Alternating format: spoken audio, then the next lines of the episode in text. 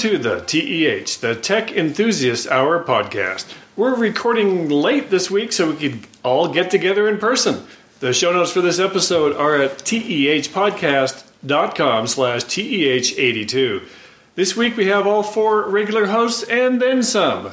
I'm Randy Cassingham, founder of ThisIsTrue.com, helping you get smarter every week, and the host of the Uncommon Sense podcast.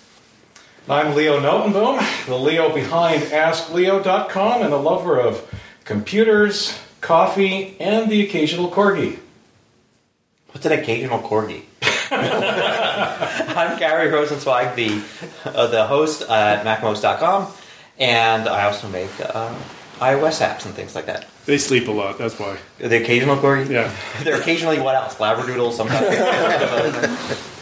And I'm Alan Wyatt. Um, I'm proprietor of Tips.net um, and Word Tips and Excel Tips newsletters, and we could go on from there, but we won't. Etc., like we all do. Etc. Yeah, so Yes. many things. yeah. and many other things. I'm Kevin Savetz. Uh, I am uh, host of uh, AtariPodcast.com, Antic the Atari 8-Bit Podcast, where I've interviewed hundreds and hundreds of people about computer history things. I'm Eric Wyatt from brandingpower.com, and I like talking about branding and uh, working with people to make sh- their stuff look better and get the best message out for their brand that they can. And he likes to play with cor- or uh, Legos. Yay! You almost said you almost said Almost said corgis. corgis, yeah, yeah. Everyone likes That'd be to a play whole with different corgis. conversation. I actually have seen a Lego corgi. It's awesome. I mean, somebody built it with bricks as opposed to a minifig. And you don't have to walk it. You don't. You don't It have to clean up sits after yes. it. It doesn't shed, Yeah. which is huge. You still have to watch out and not step on it, though. But That's true. yeah. so, so what's been going on this week, guys? Uh, just driving around. Yeah, just a little. So we are in an undisclosed location. I like to refer to it as uh, room 433 of the TEH Towers in Boise, Idaho, where we've come to meet in person for a change. This is the third time I think we've done an in-person podcast. Mm-hmm. I Might be. so, yeah. It sounds very Tony Starkish, you know. 433 of the Well, that's, Towers. TEH absolutely. Towers, yeah. that's because we set fire to the room when we leave.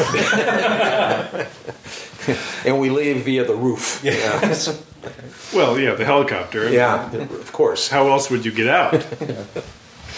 So, anything new or exciting going on, these guys? Anything other than travel, which of course is a was a big piece of my Saturday, at least. Oh, but you were traveling with new software, weren't you?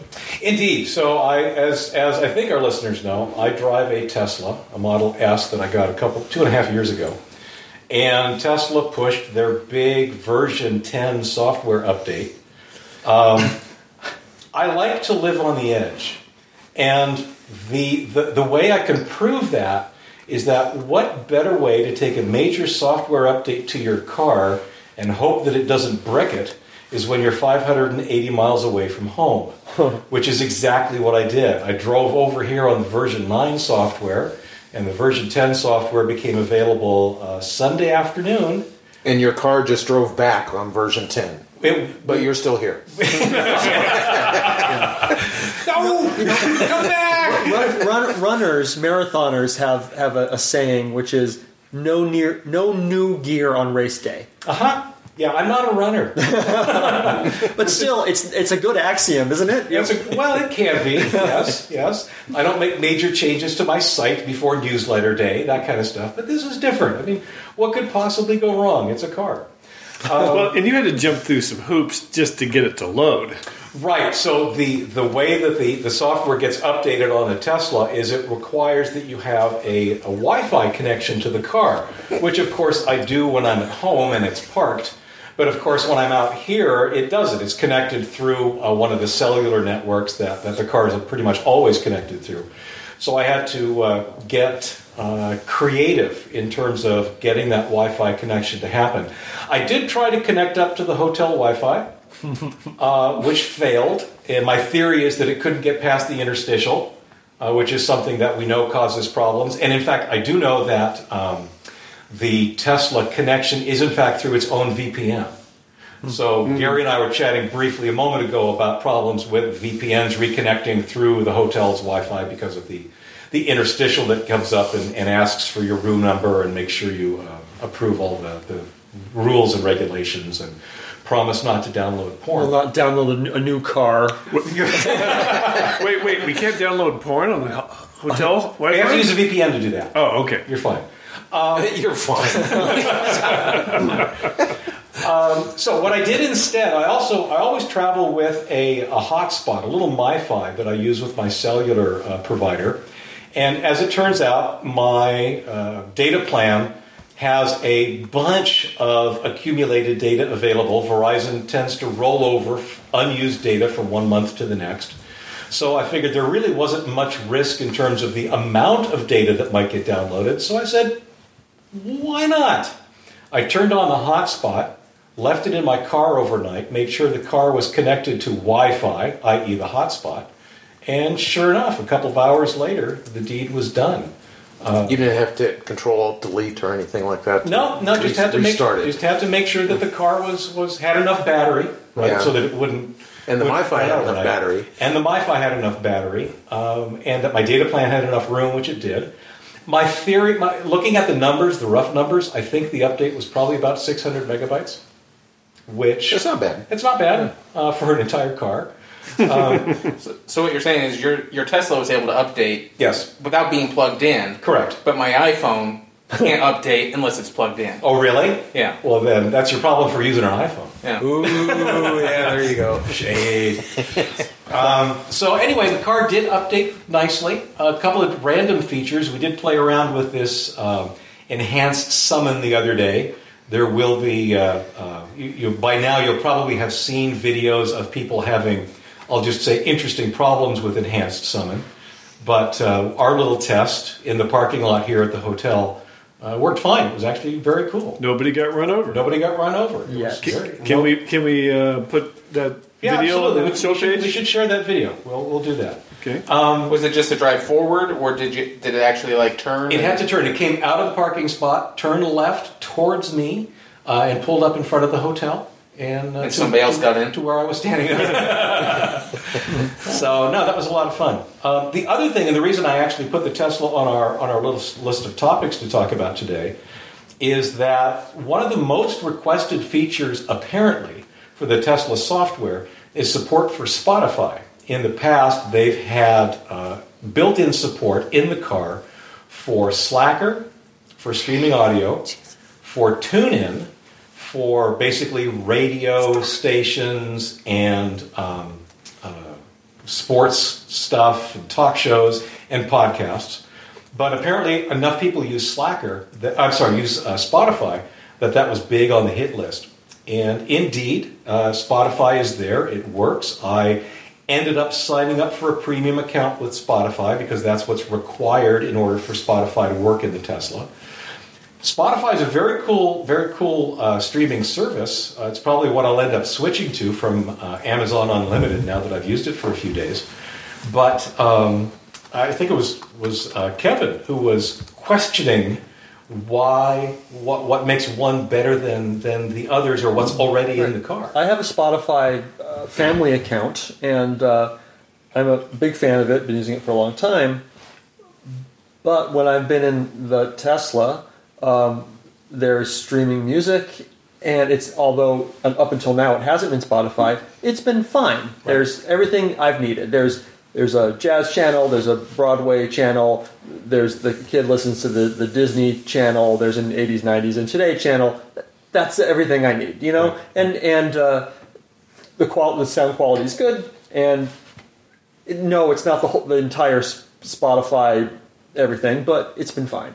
So I'm wondering what the benefit is to having Spotify over the, the built-in streaming, whatever it was, I- TuneIn or whatever. I, I think a lot of the, the pressure from existing customers were people who already have Spotify and didn't want to use Slacker, didn't want to use TuneIn because they already were paying for Spotify. So Yeah. now they can. They can use that in their car.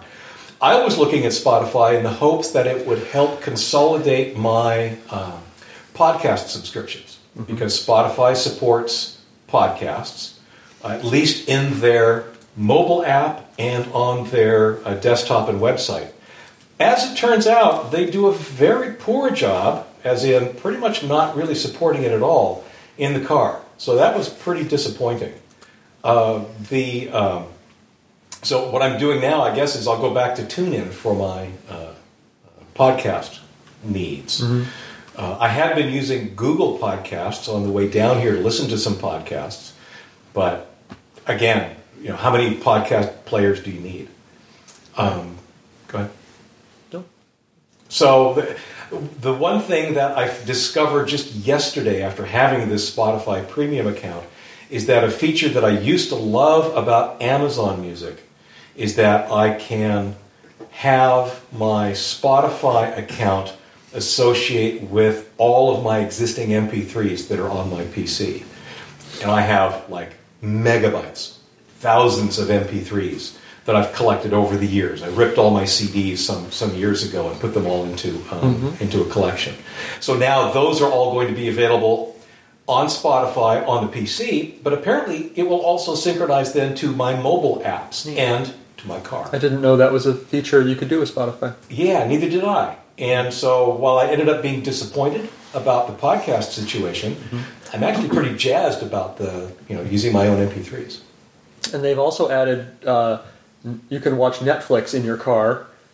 Really? yeah, and with vers- the version 10, you can watch Netflix in the car, but you have to be in park and you have to be on Wi Fi. So, Yeah, it's not really all that exciting. And you have to have a Model 3 because it doesn't work in the Model S. oh, Huh. So yeah, it's it's Netflix and there's some other uh, streaming video service that they support as well. I don't remember. I forget which it is, but yeah, those two requirements: not moving Right. and having to be connected to Wi-Fi, kind of make it a, a non-starter. My problem with Spotify, my, my little problem with Spotify is I have a family account, but it only allows every user to be listening in one place at one time. S- Okay. So Makes sense. it, it does make sense. So if I'm listening in my office on my account to music, and then my wife is upstairs and she talks to the Amazon Alexa and she says Spotify play music, which is also on my account, it will cut off what I'm listening to, which hmm. is which is annoying. And I probably could. My daughter has an Alexa in her room, and we were there were so many conflicts that she has her own sub account within the, the Spotify family account, which is connected to her Alexa. So she can listen to music while we're listening to music in the kitchen, for instance. Right. But so, but I'm wondering now when I hook up the Tesla to the our Spotify, I'm going to have to create another fake account called Tesla with under the family, All right. so that someone can listen in the car while I'm at home or something, or vice versa. Right, right. You know. What I'm wondering about, because I actually have an Alexa hooked up to my home stereo, Uh-huh. the, the in-home stereo, and one of the problems with Alexa is that it's difficult to to to from a different Echo instruct that Echo to play a specific um, music service, Yes. uh, and I'm hoping that Spotify will allow me to do that. Yeah, we, So go ahead. we have that kind of thing at our house and stuff like that. Mm-hmm. And yeah, you're right. You know, you got to get that right, just that right voice command and stuff. And it's like, does the device name come first? Does the streaming service come first Right. and stuff like that? You know, it's, Right. it's not very intuitive. Well, and there's some some streaming services. Like I'm also I've also subscribed to a service called CalmRadio.com. They play a lot of, of very relaxing music. They've got an organ channel that I love, that kind of stuff. But the issue is that they are not enabled to play on anything than the Alexa device on which you're making the request. Which, when you're using multiple Alexas, is kind of a disappointment. The Alexa device that's actually hooked up to our uh, in-home stereo is in the basement, right? So there's no way to talk to it without going to the basement, and even then you won't hear it because its speakers aren't there. So what the, the thing we normally would like to do is say, you know, Alexa plays this and this on house, which is what I happen to have it called. But I can't do that with Calm Radio, hmm. and I'm hoping that I can do that with hmm. um, Spotify. You can't even do that with the app. And it certainly doesn't make you very, very calm to shout down to the basement, Alexa! Oh, play Calm right now! Play my relaxation playlist. So anyway, it definitely qualifies as first world problems, but it's it's an interesting scenario to see if, if they've got that nailed down. Like I said, I'm, I'm pretty pleased with with Spotify, just from the music selection point of view, I did a couple of quick searches last night for some random, more esoteric uh, choices. And um, like I said, I'll probably end up um, stopping my Amazon Unlimited subscription and just drop back to whatever they offer with my Prime account. Yeah. It's difficult to find music that's not on Spotify. Not impossible, but you have to go hunting. What I've discovered is that, especially in classical music, where it's more than just finding a song, you're finding a performance. Right. You want the Boston Symphony version Right, or whatever. Right. Yeah. Or in my case, it's the Michael Murray recording of Bach's Toccata and Fugue in D minor. Mm-hmm. Right. They don't have that. Yeah. They have other recordings of Toccata and Fugue in D minor, but not that one. Yeah. And looking a little deeper, it looks like that particular record label, Telarc in this case, may not be on Spotify. Right. So Speaking of music, we seem to have some. One of the things, From one of the the things I I like. think your car just drove up. and it's got the windows down and it's playing I heard all these, these comments. And, Somebody's Alexa overheard the comment. yeah. Yeah. I haven't checked, uh, being on Apple Music for the last two years or whatever, I haven't checked um, if they've gotten improved this, but um, Spotify has also a great comedy record collection, like um, pretty much all the comedy records. And I didn't even realize that for a long time, because I used Spotify for a long time before Apple Music, that you could just dig into thousands, tens of thousands of comedy records on Spotify. It was a lot of fun once I discovered that. Yeah, yeah, it looks like they've got a pretty huge selection, so um, they can thank Tesla for getting them another subscriber because I, I subscribed. That's why they did it. That's why. To get you. How do we get Leo? Hmm. Okay. So, hey, speaking of Apple, Yes. jailbreak, jailbreak. Oh, the new jailbreak. Well, I mean, that's Not kind really of, a jailbreak. It's not. No, no. You're, so there, there actually is a new jailbreak too. Oh, wow. Um, not that anybody. I mean, the reasons to jailbreak, most of them have gone away. So we won't even mention that. Although that, that was a security kind of like because you, you can jailbreak your phone in a way now that you couldn't for a long time. That actually Apple can't take away. Um, and people freaked out over this, thinking it was major. It, it's something you do to your phone. Like you have to have physical access to it in order to do it. So it's not the kind of thing where somebody could break into your phone. But what we're talking about really is the ability to sideload apps. There's a new um, there's a new process. You know what that's called, Kevin? It's You- called the the Alt Store. the alt store, yeah. Yeah. So the idea here is that you, you still can't get apps anywhere but the App Store. However, if you're a developer and you're developing apps, you can work on your app and then put it on your phone from your Mac to your phone as you're developing it. So they use that exploit and basically develop a Mac app that will pretend it's a development environment and then allow you to load an app that your phone kind of thinks is an app you're working on. And it, it's just a way to get apps in on the side. I think there's a limit though. I didn't see anything in the article I read about this limit. If I were to load an app, load an app into my iPhone that I was working on, six months from now it stops working. Right, it expires after a certain number of weeks, Yeah. and this thing apparently does the automatic renewal. So you have to keep syncing it with your Right. With your Mac. Now, A- Apple may disable this. Um, I, I think if this doesn't catch on, like not that many people use Apple, just won't care. But if it start, people start to catch on, of course, what'll happen is somebody will take advantage uh, of it because you can do anything with this. You could do as a developer, and as a developer, I could really mess up my phone. I could put, I could write some software, load it onto my own phone that sucks a lot of battery power, or you know, does things that it shouldn't. Um, so technically, anything that you could do as a developer, this app could do Right. to your phone.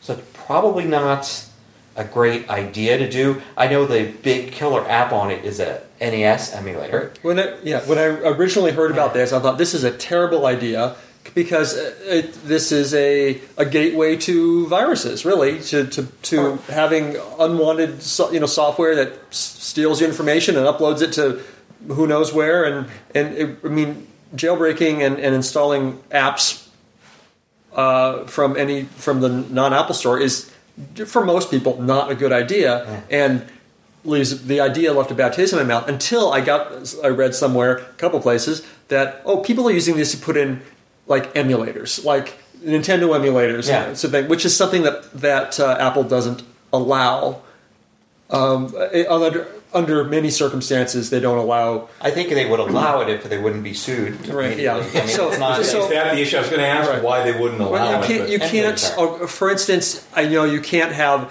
an Atari computer emulator or an Apple II emulator that is a full computer because they have BASIC and they don't want any sort of language that you can program.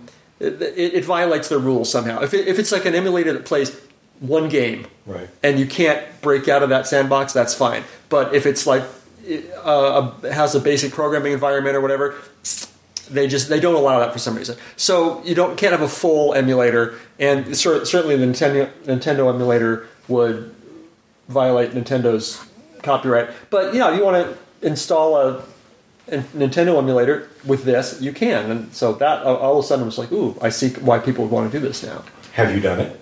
I have not. I mean, I, I, I get, I get that. I mean, I mean, to me, it's more like the fact that the emulators, yeah, they violate those copyrights, and that's the Right. issue with it. And from a user standpoint, it's like if you want to play a an old NES game, Yeah. you know, by all means, go, you know, take your risk of copyright You could infringement install and get one or on your something. I get it mean- on your Mac or Right. your PC or whatever. Like, do you really need it on your phone? Yeah, Uh, yeah, I do. Nothing's better, nothing's better than 8 bit graphics on a Retina display. Right. Yeah. exactly. right. Yeah. So you know. Anyway, I just thought it was interesting, and they say that this is not something that Apple can work around because it's you have to allow developer access, and Right. And, and maybe Apple can work around it. If but- they care enough, I mean, that, that's the thing. If it's not going to be a big deal, like if not that many people are going to use it, then they probably won't take the t- time. But if it became a problem, then they would have to. Because, I mean, what happens if somebody does make an app, somehow sneak it onto this little alt store Yeah. that is somehow harmful, and then everybody points their finger at Apple for allowing the security hole or whatever, so they want to. Yeah. For the for the record, I mean, welcome to the Android lifestyle, right? Yeah. I mean, Android you can you can side load at will. Yeah. Oh, I know. anything you can. You Right. can all you need to do is uncheck a safety setting and it literally buried. That's why in we don't settings use somewhere. Android. I understand it is one of Apple's selling points, and actually, it's been one of their selling points across their, their PCs and laptops as well. Is that you're kind of sort of in a walled garden where the things you get from the Mac store and from the, i the iPhone store have kind of sort of been vetted. There's a certain level of trust. Yeah. You know, Androids haven't imploded, right? It's not like there have been disasters because of this. Um, I think it's it's uh, unless Apple decides to suddenly shut down what they might consider to be a hole, it's kind of cool. Like I said, it's not something to be afraid of. It really isn't. Now, aren't there there are JavaScript emulators that you could emulate some of these things in a web browser. Yes. So I don't know if they work on the iPhone or not, but that's kind of interesting because you're not actually installing like an emulator and getting a ROM. You're just going to wherever. And then doesn't Archive.org actually have semi-legal copies of a lot of old arcade games? Yes, they do. In their on their Yeah, emulators. there's also JavaScript stuff. Yeah. But then you need internet access to do that.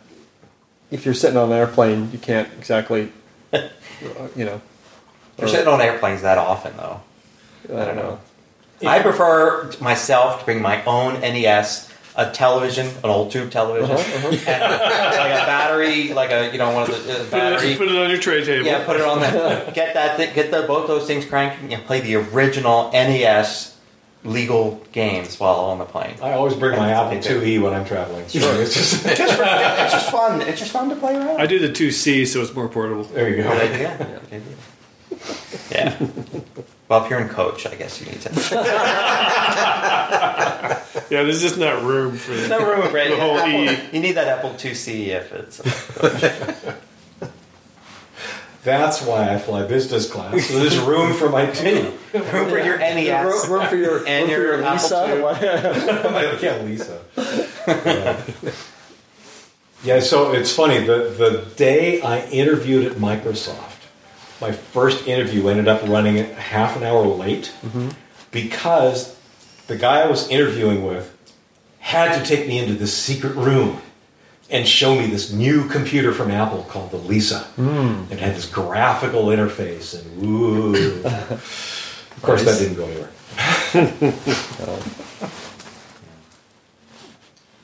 and you took the job anyway.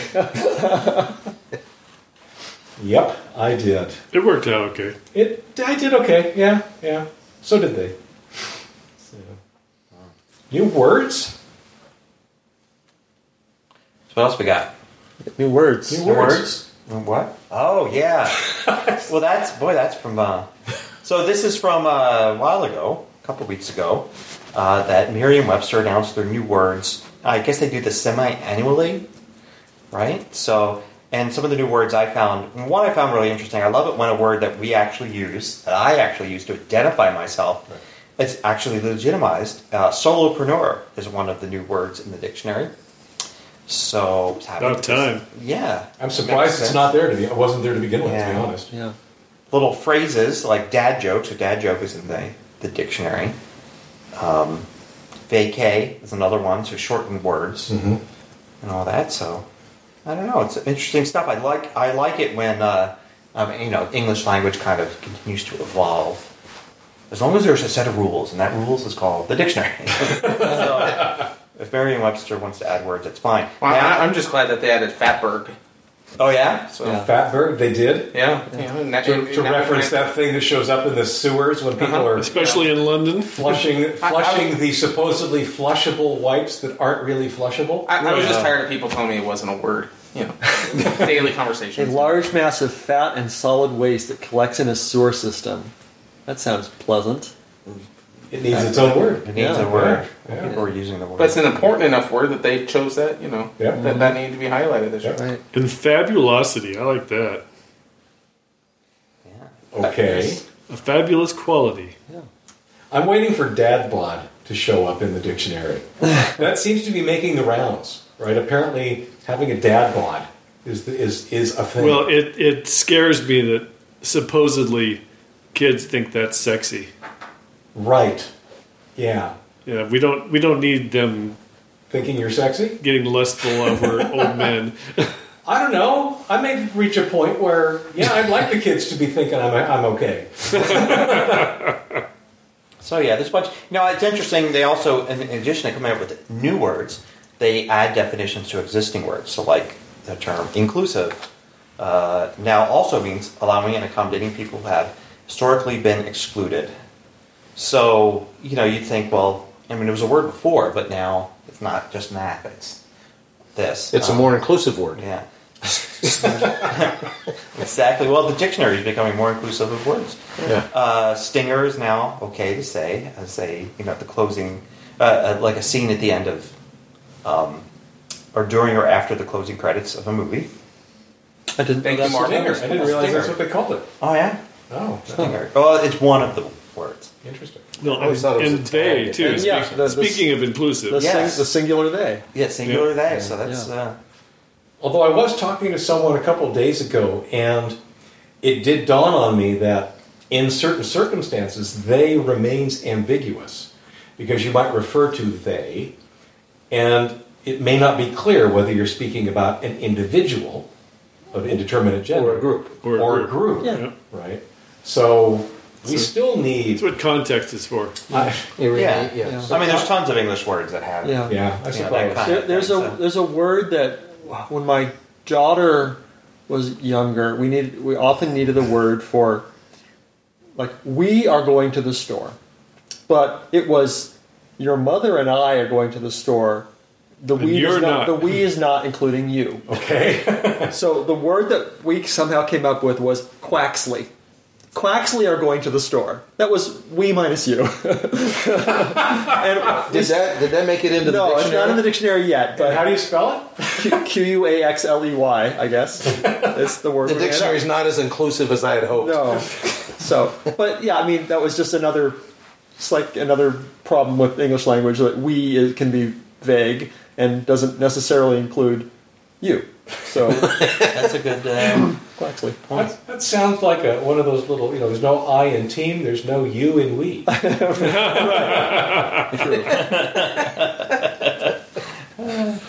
do you? Uh, oh, escape room is another one that's now there.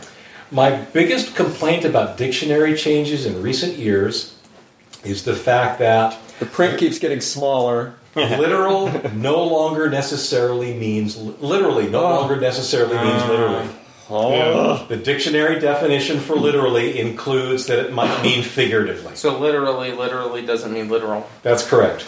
And I have, in fact, in some articles that I've written, said the word literally and then footnoted it to say where literally literally means literally. it's frustrating as a It's writer. good to have that clarification in there. yes. Oh yeah, well, sometimes people apparently don't understand. What literally means. yeah. So, I, th- I think we found our uh, Our- episode title. we literally found our episode title. Yes. or figuratively. No, this was a little. Fortunately, it's not transitive, right? So, literally could mean figuratively, Right. but figuratively, apparently, at least so far, never means literally. Well, nobody uses the word figuratively. That's I the thing. understand. Unless the only people that use the word figuratively are people that are trying to be more precise What, than say the word literally? you know. I literally meant figuratively. Yes. Right. Uh, go to your room. So, My literal room or the figurative room? So, what else we got? What else is going on? Mm-hmm. there's stuff. Oh, that's an awkward silence. so, what are we doing in Boise? We're getting together to talk about things. Which, Like, like well the put. meaning of literal. Well put. Yeah, this is just kind of a side gig here, but uh, we're, we're having fun uh, finding out what's new going on online. And We talk about our you know, business efforts and learn from each other and learn what to do or what not to do. Um, share ideas and basically get some energy and enthusiasm for what we're doing. So this group is, is how old now? uh, it turned 20 on, I think, May 1st. Now when, when we when It's almost legal. it's almost legal. Another year. It can, So- it can drink. When this And it is, as a matter of fact. when this group started, doing stuff online was hard, and and doing business Doing online business- was unusual. Mm-hmm. Mm-hmm. right, and learning how to do little. It, w- it was very difficult to learn to do s- things that are now dead simple, Right. and Yeah, there's a plug-in for that. Yeah, yeah. I mean, and and a, a group was needed. I mean, to to to you had to learn from other people because you you might know how to figure out how to do something, and you might be the only person who knows how to do that. You know, within within a hundred mile radius. So Or we got- maybe a thousand or yeah, more. so you got together with the group and and uh, shared what you learned and, and and helped other business folks out who were doing things online. It's called a mastermind group. Yeah. Imagine Well, it wasn't then though. I mean, that's a term that's come in since. Well, mastermind groups have been around for a long time, but I, I didn't call it that. Yeah, but when was it added to the dictionary? We need to the mastermind. that Actually, done it goes back to what, the early 1900s? If it's not earlier than Napoleon Hill talked about Talked the about- mastermind Right. in uh, Think and Grow. Rich. Is he the one that coined the term? I don't know. Yeah. But that's certainly at least one of the earlier references to the concept. And it's very simple, you know, periodically getting together with like-minded people to discuss issues and learn from one another.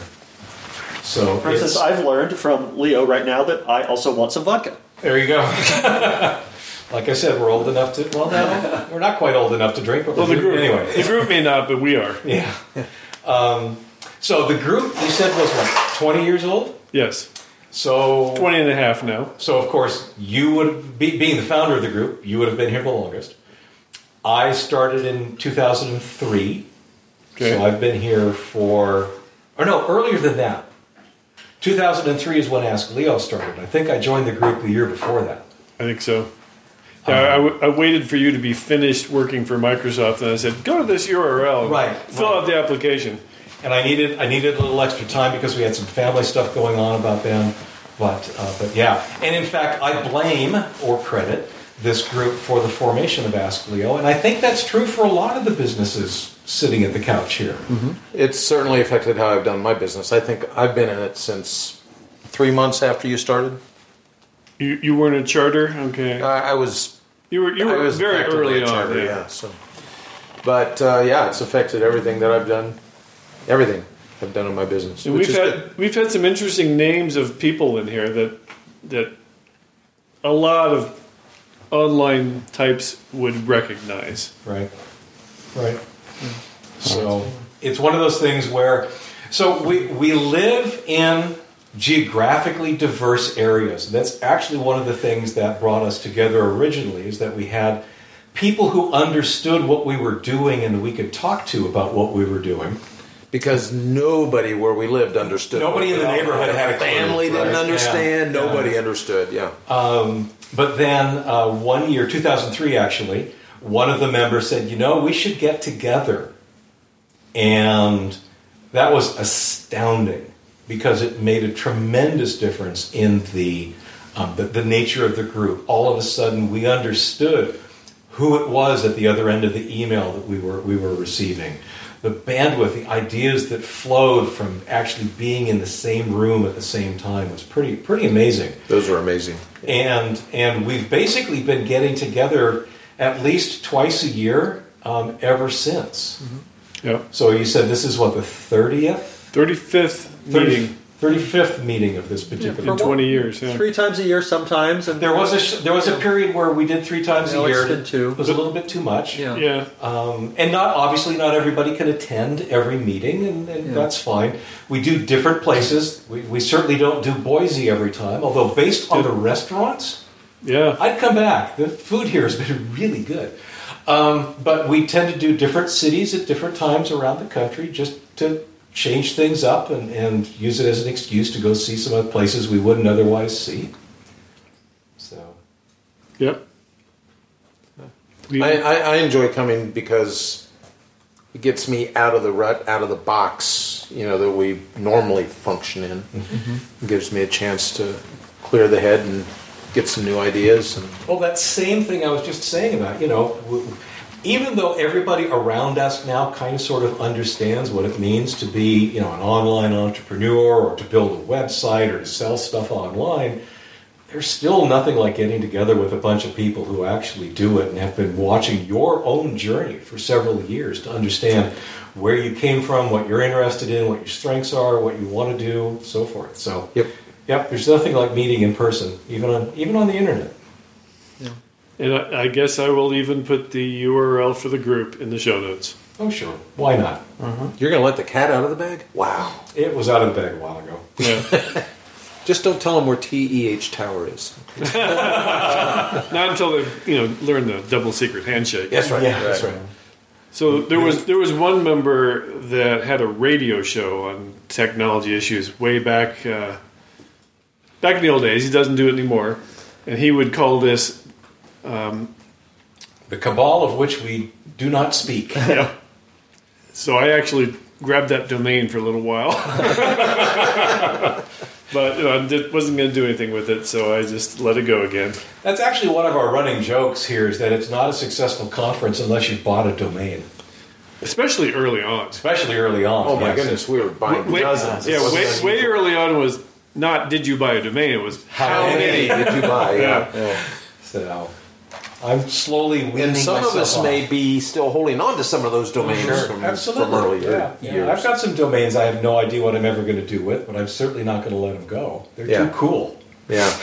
yeah. Yeah, Leo, you came in in um, September of 02, and Alan, you came in uh, three weeks after founding, so you, you were certainly one of the earlier ones. I was in 2001. What's really funny, I was thinking about this the other day. You remember in the early days when we had these conferences, connectivity during the conference It was hard. was a huge issue. Yeah. And expensive, and too. Kit- I remember. Well, it, it was either Kit, who has always been arranging our, our conferences, if she she would have to go do all this legwork to like, is there enough bandwidth for us? right, You know, right. and they would sometimes say, yes, we will lease you a T1 line for your own use, a whole 1.54 megabits, um, and that would be $1,500 a day, please. Yeah. and we'd bring our own router so that we could then fan that out by wet, by Wi-Fi. Right, right.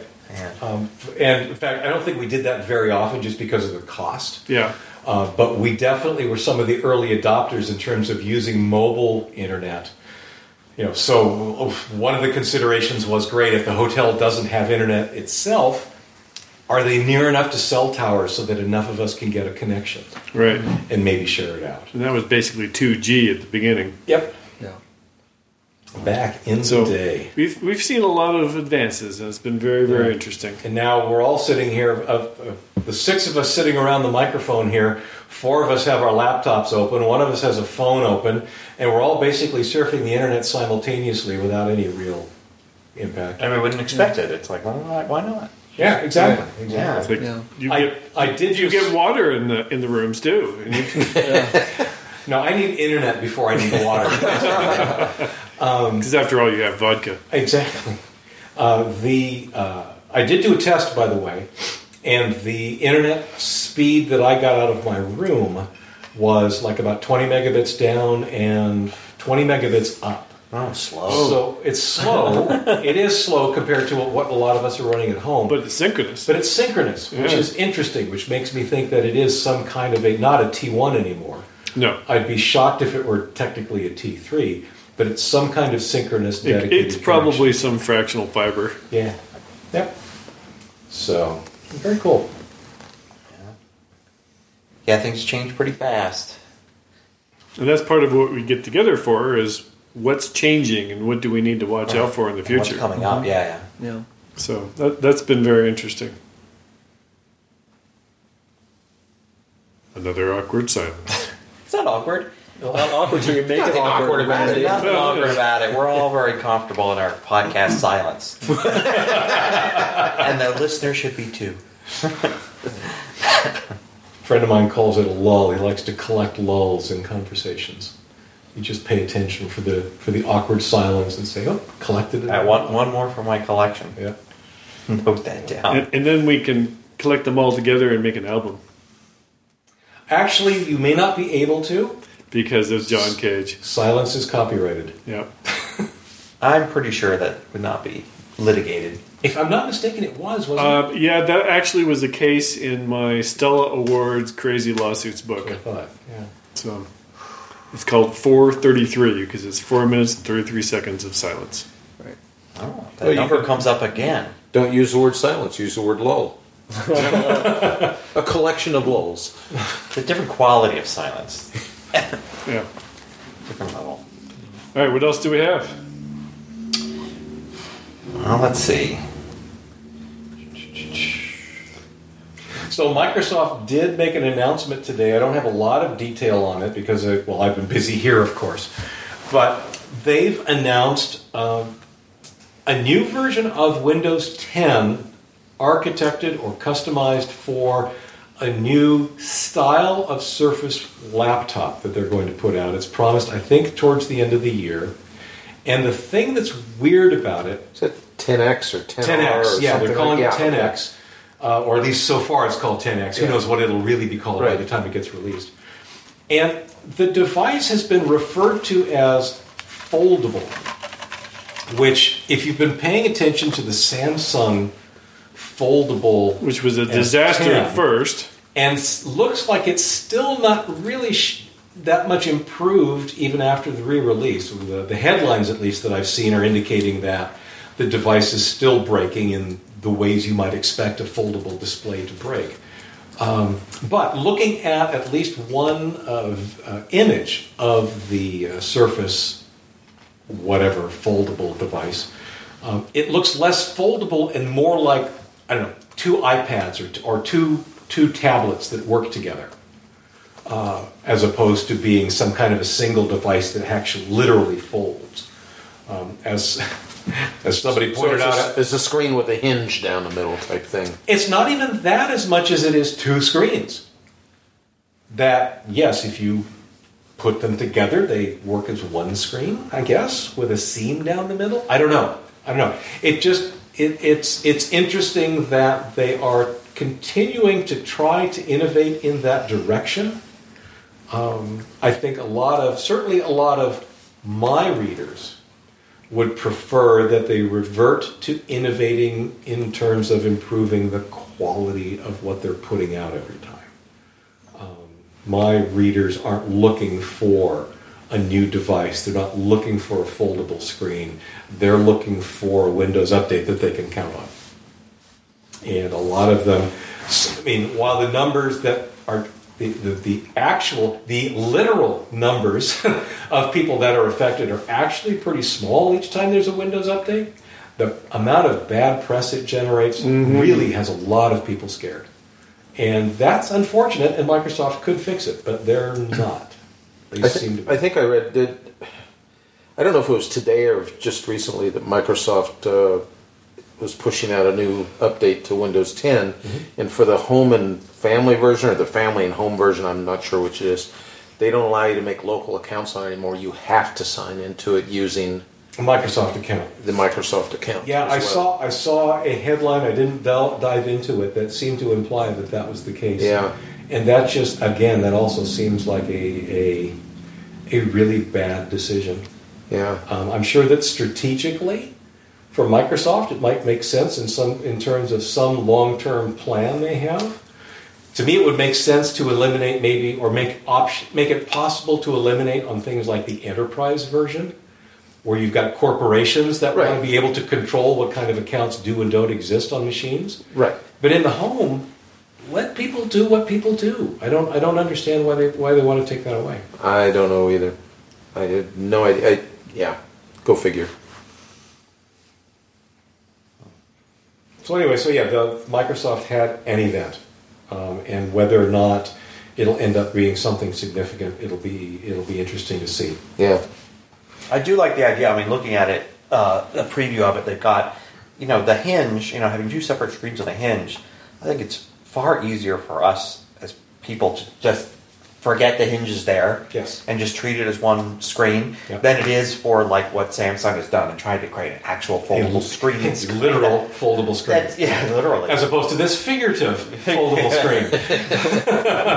Um, I, I, I think, I mean, first of all, it's cheaper, obviously, because it's not really any new technology. It's just, and uh, probably less problematic, and pe- people probably just don't really care as much about that seam. I, I think the designers of the technology probably care a lot about the little seam, but the actual end users Right, I agree. are like, eh, this works. This I works agree. fine.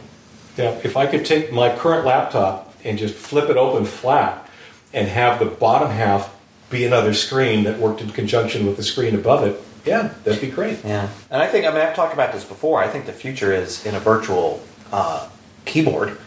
Uh, I think probably Apple and other companies are maybe working on this because of the haptics that work in trackpads and things now, Mhm. where it really feels like you know something when you click, it really feels like a trackpad is clicking down, and then and the same thing um, with like the home button on the old iPhones. You know now they have touch uh, Face ID, but the home button on the on the i couple generations of iPhone did not press down. Yet people didn't realize that because the haptic feedback made it feel like it was, and you could Interesting. actually show somebody, look, it's really not pressing down. And yes, it is. You could feel it. It's like, no, it's not. It's tricking you. And I think they could probably do something like that with a virtual keyboard and have this two screen design that Microsoft has. The bottom part has a virtual keyboard on it with really advanced haptics, multiple point haptics in there. And when you press a key, it feels like it's going down ever so slightly. But It's- then you could change the keyboard to whatever you want. You But could do that, like that's a not my problem. My problem is being able to know where my fingers are on the keyboard. Well, I think they still could. I think you could put your fingers down and move them over the surface, and it feels like there are keys there, and then you can press down on each one, and it will feel like you're pressing down. But then the advantages are huge. The advantages are first, no moving parts. Second, Sure. any keyboard you want. You want to switch to another language. You want to bring up a keyboard that's for like using Photoshop and it's got a bunch of weird special keys on it. If you're a DJ and you want to have these little like special controls for music on it, you could do that. You know, and and you could just change dynamically for whatever you want. Which, which, yeah, there's Which there's definitely cool. applications for it. But as a writer, you know, I'm I'm looking to enter English, so Yeah. I need to know where my fingers are on the keyboard, or else I get gibberish. I think there are always going to be cases where only a real keyboard will do. Sure. Be it external, right, to a device like this, you obviously you could plug in something to, to be a real keyboard to it. But when you think about it, like when you're traveling, when you're not sitting down to actually do a lot of writing like you like you and I both do, it might very well be a very very effective and sufficient keyboard, uh, making that laptop significantly more flexible and more powerful. Yeah. Um, and thinner, too. and thinner and potential. I don't know. Will it end up using less power? Probably not. Haptic probably takes more energy. I don't know. Well, especially Yeah. if you're projecting something on. Because screens take a lot of juice. Right. Well, Yeah, you you've got a do bigger OLED. screen, so, yeah. or the new, you know, there's the next gen would be micro LED. I know there's the the new let's see the current LED technology, and then there's micro, and there's one past that, or maybe micro isn't one. There's one that's just basically having more LEDs behind the screen than currently, like, and then there's one that has significantly more little tiny LEDs behind the screen, and that one is actually supposed to be better than OLED in terms of battery life and longevity and stuff, but that's still a few years out. So you know, you get those, and you get the haptics going all together, and could be some interesting uh, things. And you know, I, like the new iPhone uh, or new, the new iOS 13, I should say, it's nothing to do with the iPhone, has the swipe keyboard, which is nothing really new. you Already? well, for a long time, you could have you could you could install a swipe keyboard on the iPhone, but the problem is then you would have to switch to it to use it, and so just a lot of times you default to tapping anyway. Now it's just built into the regular keyboard, so I've been trying to use it, and you know that if you really think about it and concentrate and use the swipe keyboard, it's incredible how fast I can type on that thing with one finger swiping around Yeah, the keyboard. Right. So I thought if I if I really just said I'm just going to type a lot and on the swipe keyboard and try to get better at it, like you normally would do with a new piece of technology, I think I could get faster at swipe typing on my iPad than actually typing with my physical keyboard on my Mac. What's actually interesting, there's a new study that and that just came out where um, and CNN reported on it actually today. Um, that um, this comes from Finland, um, Aalto University. I don't know if I'm pronouncing that correctly, but they're talking about how typing speeds on mobile devices are approaching those on physical keyboards. And they found that um, in this study that 70% as fast on mobile devices as they were on QWERTY dev- keyboards and stuff. And that's based on accuracy taken from 37,000 volunteers. You know, so I wonder what the age range on those volunteers was because when Skewing lower, I'm sure. Well, well, when you look at you know young folks or teenagers and such, when they're texting to one another, holy crap, their thumbs are moving fast. Yeah. Right? I can't move that fast to be accurate, but they can because it's the primary input mechanism they know. I think that part of that's because you know originally, like with typing, you were taught not to look at the keyboard. Right. But now on mobile devices, You have to. It's all right there. Yes. It's all in that Yeah. same area. So you're, you know, even with the swipe, I basically I'm just glancing to see where I need to swipe my thumb to, and stuff. And that, you know, the magic of computers today, it just knows. Oh, he went a little bit to the right, a little bit to the left. Oh, he was spelling cat. Yeah, no, it's definitely the predictive model Right. going on with the swipe typing, and it's really And the other thing I think that will impact this and potentially could also be another way for writers to get their stuff done um, is voice recognition. Narr- d- s- speech to text Well, is just, getting just go straight to neural connection. is getting dramatically better, Uh-huh. um, even on these tiny devices that we carry in our pocket. Yeah. It's just phenomenal. Um, I have at least one friend whose primary data entry mechanism for messaging, and these are like long messages, is to basically hold her phone up to her face and whisper at it because she's in a room with other people. And the phone picks up her voice just fine, does a really good job of understanding what it is she said, and rejecting all the other words that came from the background. So it's really, really impressive. And I'm wondering if there's a future there too. I mean, I'm a horrible speller, and so if autocorrect doesn't catch what I'm trying to say, Mm. I'll flip over and do speak to text, and I'll say the word, and I'm like, oh, I had no idea that's how the word was spelled. That's how you spell it. Yeah. But even my daughter has kind of a um, speech, imp- not really a speech impediment, but um, A nuance. I knew. and so she would have to take speech classes at school and stuff like that. And so we would try to correct her on things, and we'd be like, "You're not saying it right," and she would argue with us. And then we would actually get out Siri and say, "Okay, say the word." And Siri couldn't recognize it. We're like, "See, you're not saying." Oh, she believes Siri, not us. Oh. what do you know? Yeah. yeah. Well, that, that's a whole other topic. of generation that's going to go that route. I mean, that's the main the main problem I think though is Siri, tell my daughter to go to bed.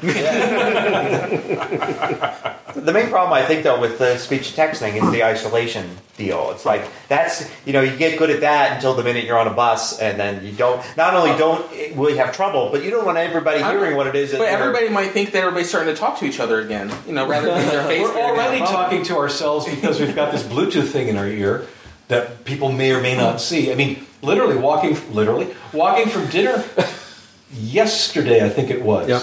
There was somebody on the street who was speaking loudly, and we weren't sure if they were talking to themselves or talking to somebody on a phone. Was he pushing a shopping cart? No, no, it was just. But he was he was speaking in a loud and animated way that somebody who was talking to themselves might do. As it turned out, when we walked away, indeed there was in fact a Bluetooth thing in his ear. But we're used to that, so this really isn't that far from it. And that's actually one of the reasons I said that this, my friend would be whispering into her device. That's even creepier. It is, You're, but but there's clearly a device in her hand, right? So you know that she's doing that.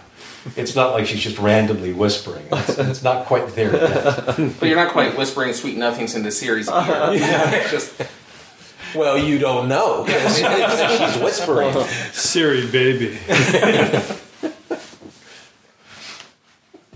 Well, I, I, I also, I- you know, hybrid stuff like uh, I think a, a super fast way to type in your Mac is using dictation, but with dictation with your hands on the keyboard. And just if you get really good at like dictating some of it, knowing when a word's going to come up that it's not going to get, And then jumping and, in. and but typing it and just and while you're talking, you can edit. So you say something and you're just you got you know delete retype this thing. If you do a hybrid, you can go super fast speeds on back. But then you you have to work at it. You have to practice, and that's one of the things that I think a lot of us haven't done. Even even the kids, right? They're swipe, they're doing the swiping or the two thumbs or whatever on the keyboard. But they're typing little text messages or Snapchats Yeah. or Instagram messages, whatever it is, to each other, just a line or two. The idea is, well, if you were forced to use that to type your essay or report or article or blog post or whatever, and kept doing that, I mean, you'd get really good at it. You you know, You get really sore thumbs. My problem with both of those alternate, uh, basically pretty much any input mechanism, is that I still think slower than I type. well, In other you- words, that's good. That's the It right is. way. to It's do it. great, right? It's it's just one of those. Things. Do you things. type really fast or Do I think really slow? Yeah. somewhere in between. I mean, when I'm writing, I'm I'm in a way I'm editing. I'm writing the wrong way. If you read most of the the advice on writing, what you're supposed to do is just don't think, Dump it. vomit, right? Just vomit words on the page and then edit, right? I can't do that. That's not how I work. I That's write not- either. I can't work that way. So I'm constantly editing on the fly as I'm as words are hitting hitting the keyboard, and that's what slows me down. That's what keeps me from keeping pace with how fast I can type, or how fast I can swipe, or how fast voice recognition might work. and I, I type about 120 a minute and Right. can barely keep up with what I want to say. Right. Right. Different styles. Yep. Definitely. I do know that in those cases where I forced myself to vomit, it um, you know it, it works, and I'm a I'm a yeah. So you're sticking your finger down your keyboard? I, I'm sticking my finger to finger down. Uh, but the point is, you know, and, and editing is something that I do really well. I just can't get myself into that habit of, of vomiting because I'm already editing by the time I'm, I see the words on the page. see, I, I can't get my writing to look more like past dry heaving. But